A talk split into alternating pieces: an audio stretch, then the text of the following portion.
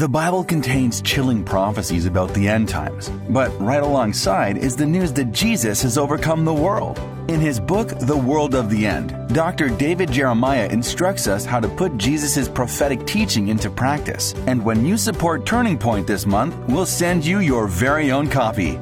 Gifts of $75 or more will receive the World of the End study set, and you'll receive the premium set for gifts over $100. Learn more at davidjeremiah.ca.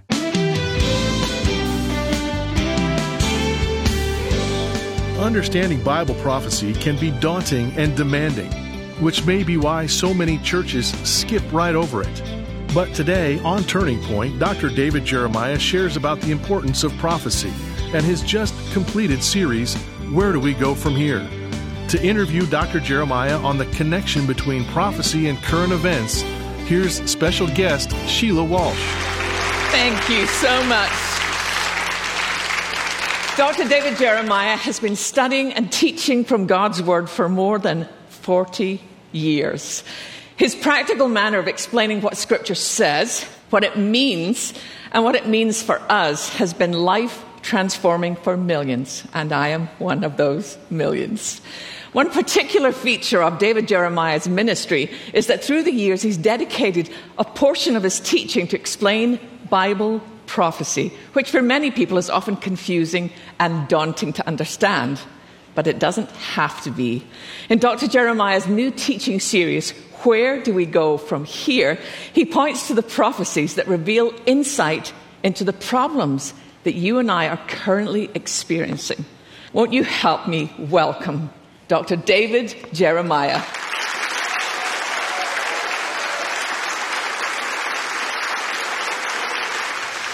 Well, this is fun that we get to do this again. Before we dive into your new teaching series, which, by the way, I have to tell you, it is one of the best I have ever. I mean, I've read all your books. This one had a huge impact on my life. But before we dive into this, let me ask another question. What in the world is going on? Have you ever seen such a chaotic time as the one we're living in now? No, it seems like something happens, and before you can totally respond to it, something else happens right on top of it. And it's just one thing after the other. And most of them are unprecedented. They're not things that, oh, well, that happened before. No, this never happened before. What is this? You almost don't want to turn on the television because yeah. what's going to happen today yeah. that's never happened before? I mean, especially in our schools and what's happening in culture. So, yeah, we're in unprecedented times, no question about it. You have always devoted some of your time in teaching and writing to biblical prophecy. Why is that so important for you? Well, first of all, it's a fourth of the Bible. You know, a lot of guys don't do this, and so they just cut out a fourth of the scripture. There's a wonderful blessing that awaits those who will dig into what God has in store for us in the future. So many promises. And I think if all you do is live in the present and you don't see what God has in store for us in the future, you can get pretty bleak because if this is all there is, this isn't all that great. And God has some great things ahead of us, and to know that and to look forward to that. And the Bible says, set your affections on things above. That's a good thing to do. Yeah. The title of your new book, Where Do We Go From Here? Why did you choose this title? Everything that we hold dear is up for grabs. And I wondered if there was some way to find out what was behind all of this and was prophecy involved. And so I began to do some digging, and that's where we came up with the title. And I decided this wasn't going to be the normal prophecy book. No.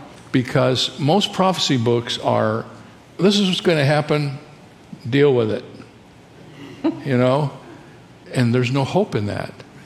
So we came up with this idea that we would write these chapters like this Where are we now? What does that mean? And where do we go from here? And the last part of every chapter is the takeaways from this. They're the action items. Is there something we can do based on what we have learned in this study? So that's how that happened. But I love the subtitle. It's How Tomorrow's Prophecies Foreshadow Today's Problems. Mm. Is that what you mean by that? That we can look well, what's happening? You know, we think that what's going on right now is isolated and doesn't have any connection. But, you know, if you take all of these issues that we're dealing with, and we're going to talk about some of them, and you trace them, they have a hook in the future. God says, This is what's going to happen. There's an old adage when you study prophecy that says, Future events cast their shadows before them. In other words, if there's an event out there that's going to happen, it's not just going to pop on you one day, it's going to cast its shadow before us. We're living in those shadows right now. And you address problems or phenomenon happening in our world today that are directly tied to events that will transpire in the last days. So let's just begin with something we're all very familiar with, and that is pandemic. Is a pandemic part of biblical prophecy? Well, you all know when COVID 19 happened, everybody wanted to know okay, is this in prophecy? Are we at the end of the world? Because in the Bible, there's a lot of times in the tribulation period where pestilences happen.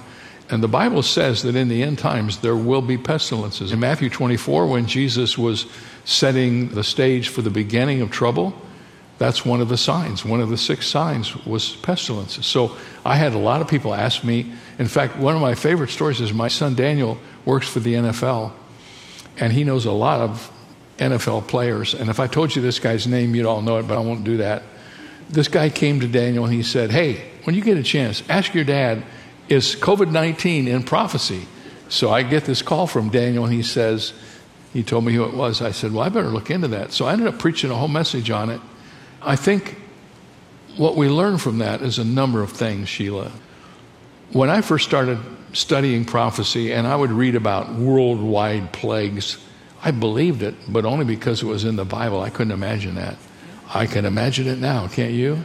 I mean, this wasn't just United States of America and a few uh, American colonies. This was the whole world, 114 different countries that were plagued by this terrible virus.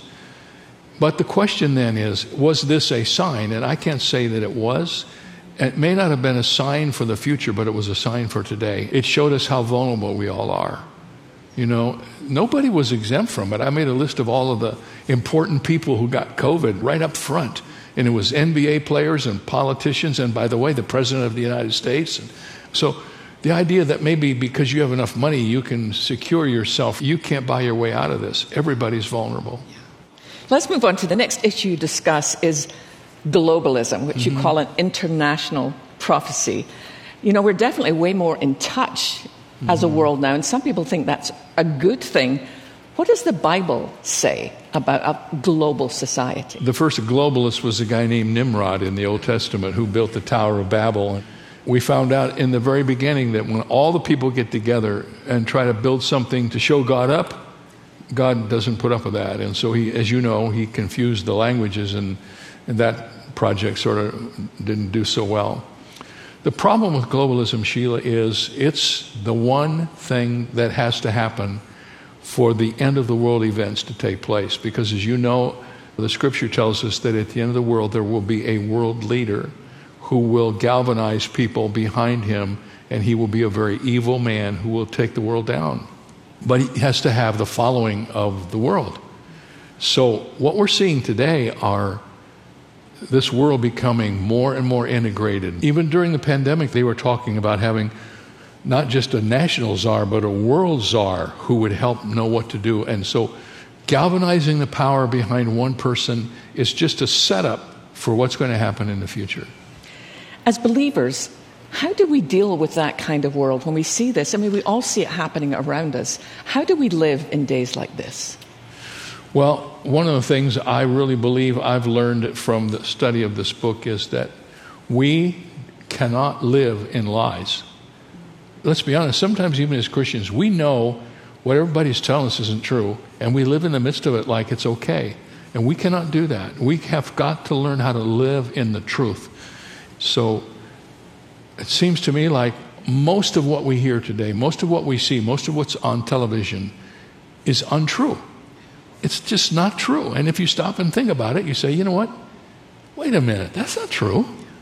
But we allow it to affect our lives to the extent that it changes our daily behavior. And we as Christians have got to ask God to help us be set free by the truth and follow the truth. One of the things I loved about the book, because I read it from the first word to the last, I had the privilege of getting an early copy, is the way that you direct God's family back to knowing the Word of God. Absolutely. And how many of us don't really know the Word of God. And you know, something about the Word of God that's really interesting is that God is not a globalist, God is a nationalist. God created the nations. It says in Acts, He created the nations so that they would know God. Because when it's big like that and it's under the one person, that person becomes the God. Right. Look at all the nations that are in the Bible. So many nations, in the, God created it that way. He wants it that way. Let's move in and talk about the nation that God chose for his people. Because whether it's in the news or political debate, Israel has a constant spotlight on it. Small country, constant spotlight. And so you dedicate a whole chapter to this and you call it a geographical prophecy. Why is Jerusalem so important? Well, what got our attention about Jerusalem for all of us was when they moved the embassy back to Jerusalem. That was a big deal and created a lot of controversy, and that was an important event. Yes. Most people don't realize how important it was because if Jerusalem isn't what it is now, if it isn't the main issue in Israel, Jesus can't come back. I mean, where does Jesus come back to? He comes back to Mount of Olives the Mount of Jerusalem. Olives, from whence he left. Yes. And when he sets up his kingdom, where does he rule? In Jerusalem. And what happens after the old Jerusalem? You get a new Jerusalem. So Jerusalem is really important. And Sheila, I got to tell you, I had kind of like a really special moment when I was working on this chapter. I love the people of Israel and I love studying. I learned a lot about Jerusalem that I didn't know before. But one of the things that I learned was this the Bible says numerous times that God chose Jerusalem to put his name on it. In other words, he chose Jerusalem as his own special city. That's not said about any other city in history. God chose Jerusalem as his very own city. Jerusalem's mentioned in the Bible way more than any other city. It's the most important city. But I've always wondered why, Don and I have talked about this. When we go to Israel and I am in Jerusalem, I have this sort of like unreal feeling about everything. And I thought, well, maybe it's because that's where the Bible took place, that's where Jesus walked. All those things are true, but now I understand it more than ever before. I have that feeling because this is God's city. It's a very special place. God has set his name upon it. In the book of Deuteronomy, there's a chapter where that is mentioned five times in one chapter. This is God's city. When you go to Jerusalem the next time, just realize this isn't just like going from city to city. No, this is God's city. It's a That's very pretty special, special. place. Yes, it yeah. is. Yeah. Next in your series, you discuss economic chaos. You call it a financial prophecy. Why does money play such a central role in end times? You know, it is a really big deal. Did you know that Babylon, which is in the New Testament, is the financial headquarters in the future? And the Bible describes its dismantling. Babylon is fallen, is fallen, says, and it talks about how in that day when God gets control, the financial enterprise of this world, which is so important to everybody, will just be gone. But the chapter that I wrote on that has to do with what's happening in our world today to universalize monetary transfer. There's a country in Europe right now where they're actually embedding chips underneath the skin of people's hands, and it's more than just a few thousand people. And this chip is radio controlled, so you can do all your business from this chip. You can walk in a store and just run your chip by the scanner, picks up all your information.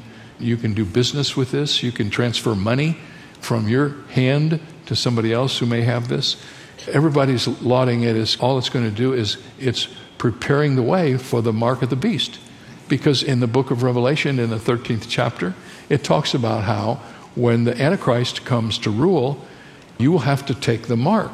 And if you don't take the mark, you won't be able to buy or sell. So if you aren't loyal to the Antichrist, you will be starved out of existence. You will go to the store, collect all your groceries, but when you go to check out, if you don't have the mark of the beast, you won't be able to do any business.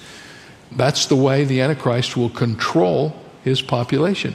Does that sound kind of familiar? I mean, it's some of the parts of that are happening, and what's going on now with all of the electronic stuff that's Yeah, happening, and all the crypto coin, Crypto- all that oh yeah, stuff. I, yeah. I don't, I'm not sure what to think about all that, uh, but um, it's changing. Yeah. It's rapidly changing, and It's not hard to understand that. Read Revelation 13, and Revelation 13 cast a shadow before it, and we're living in that shadow right now. What would you say to us who might be afraid that they might accidentally take the mark of the beast? Is that something that we as believers should be afraid of? I don't think anybody will ever take that accidentally. You will either take it or you won't. Well, first of all, I don't plan to be here when that happens. Me either. Me uh, either. I'm going to be out of there. That's going to take place during the tribulation. Right. There will be some people who become Christians during the tribulation, but I doubt very many of them will take the mark. It will be a tremendously challenging time on this earth when that happens. And we're just getting a little glimpse of it by what's happening now and what's happening in our world. I think a lot of believers are concerned about finances and about money. How do we find the peace of Christ in the midst of things that are changing so rapidly in our culture? I believe with all my heart that if you don't understand what money is, it will ruin your life. Money is nothing else but a tool. That's all it is. And it's not to be hoarded, it's to be invested and used. What I believe about money is that we have that money to use for the kingdom of God, to take care of our families. The Bible tells us to do that. But if money becomes your God, and interesting enough, in the Bible, there is this contest between God and mammon. And what the Bible is telling us is you better get your mind right about money because it's the number one competitor to God in your life. If you don't get it right, you will become an idolater. You move on to talk then about spiritual famine, which you've identified as a spiritual prophecy. What do you mean by spiritual famine? Well, let me tell you about that. Amos, he was a really interesting prophet. In Amos chapter 8, I think it's verse 11, he said, I want to tell you, there's coming a day when there's going to be a famine on this earth. Not a famine of bread and water, but a famine of the hearing of the Word of God. And let me tell you how that works. First of all, the devil tries to take you away from the Word of God. In the parable of the soils, it talks about how, you know, Satan can steal the Word out of your heart. The Word can be marginalized in your life because of the cares that you have for life. So, your busyness, your distractions. So, what that is, it's, it's Satan taking you away from the Word of God. But Satan also takes the Word of God away from you. And how he does that is he gets you in situations where you think you're being in a church, but nobody ever opens the Bible. Or if they do, it's a lick and a promise and nothing else. You know, I say to everybody, and I mean this sincerely, you need to be in a church where Christ is lifted up and where the Word of God is taught. Is spiritual famine an indicator of the last days? Yeah, absolutely. Like Amos said, there's going to be a time when the Word of God will be missing. Terrifying. And, yeah, and it's happening now. There's some charts in this book on what's happened just with church attendance. That's not the same as the Word of God, but it's kind of a, an indicator. And church attendance and church membership in this country has been going down since 1950, 1960. Every year, less and less and less. When they first started keeping statistics, 73% of the people who were polled went to church. Today, it's less than 50. It's 47% of the people go to church. That's a symptom of the lack of influence of the churches. And churches are closing. But that's a, typical from across the country. We've talked about a lot of things which technically really are happening outside of the church, but this chapter, heartbreaking, you call it the falling away, a theological prophecy. What is the falling away? Thessalonians says that before Jesus can return, there must be the falling away. And so, what is that?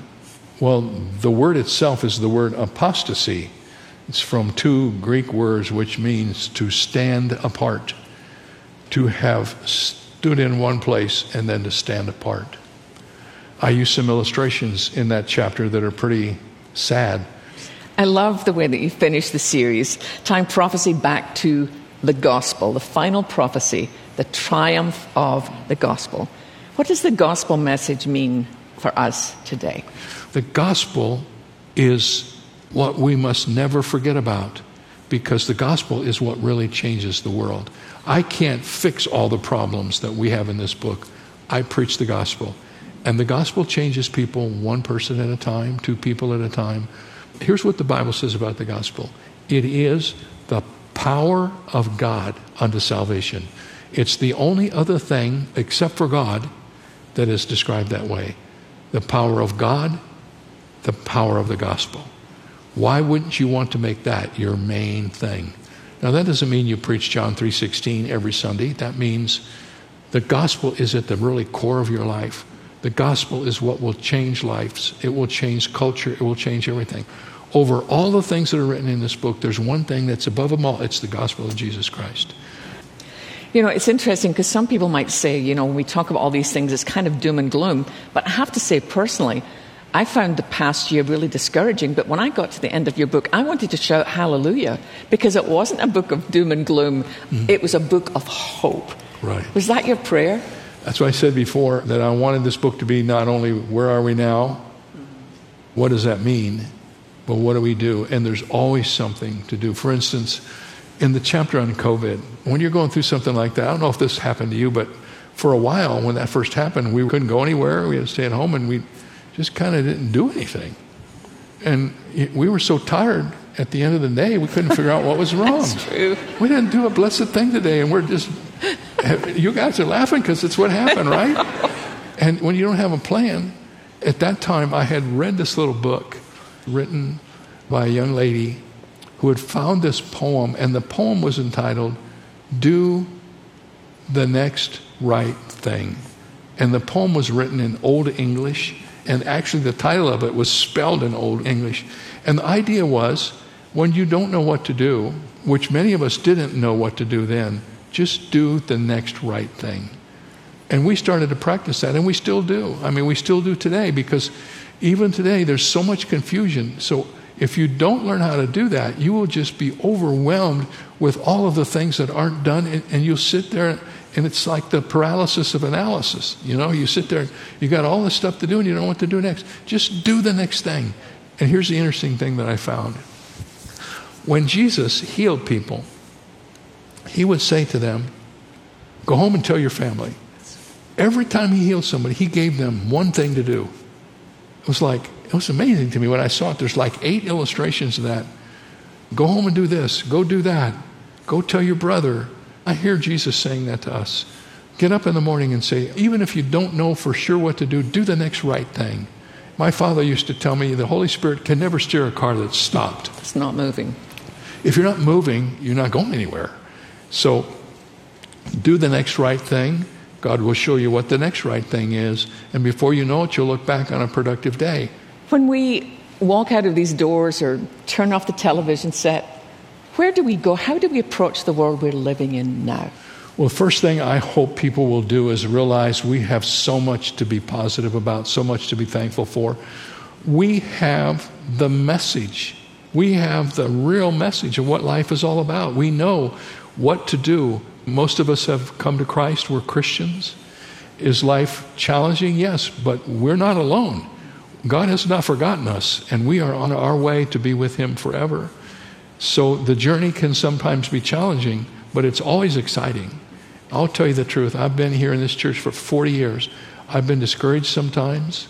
I've been triumphant sometimes, but one thing I've never been, I've never been bored. I'm sure. Yeah. Well, Dr. Jeremiah, I just want to thank you for putting the hope in these days, the hope in end times prophecy, for giving us encouragement one more time, for putting peace into the problems that we see. Would you help me thank Dr. Jeremiah? Well, there's nothing like uh, being interviewed by Sheila Walsh. She is so good at what she does, and she does her homework and reads the material and asks questions that help us all. And I've always enjoyed uh, having that opportunity to sit down with her and tell you more about what we're preparing. And we'll be doing it again soon with another new project, so you can count on that. Tomorrow and Wednesday, I want to share with you a message that isn't in any series. It's just kind of a standalone message that reminds us that what's going on in the world today is really a matter of how you think about things, uh, where your mind is, uh, how you can allow the things of God to take over your mind in such a way that you're not even bothered by what you see going on around you. Uh, the message is called When Changing Your Mind Can Save Your Life.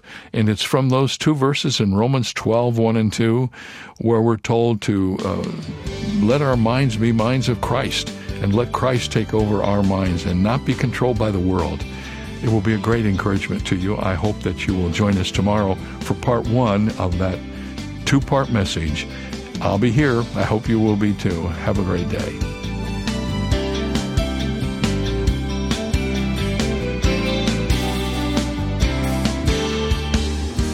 For more information on Dr. Jeremiah's series, Where Do We Go From Here? Please visit our website. There you'll also find two free ways to help you stay connected our monthly magazine, Turning Points, and our daily email devotional. Sign up today at davidjeremiah.ca slash radio. That's davidjeremiah.ca slash radio. Or call us at 800 946 4300. Ask for your copy of David's timely book, Where Do We Go From Here? Plus the bonus resource Warning Signs of the End Times. They're both yours for a gift of any amount. You can also purchase the Jeremiah Study Bible in the English Standard, New International, and New King James versions, available in your choice of handsome cover options. Get all the details when you visit our website, davidjeremiah.ca/radio. This is David Michael Jeremiah. Join us tomorrow for a special message on finding peace in a chaotic world on Turning Point with Dr. David Jeremiah.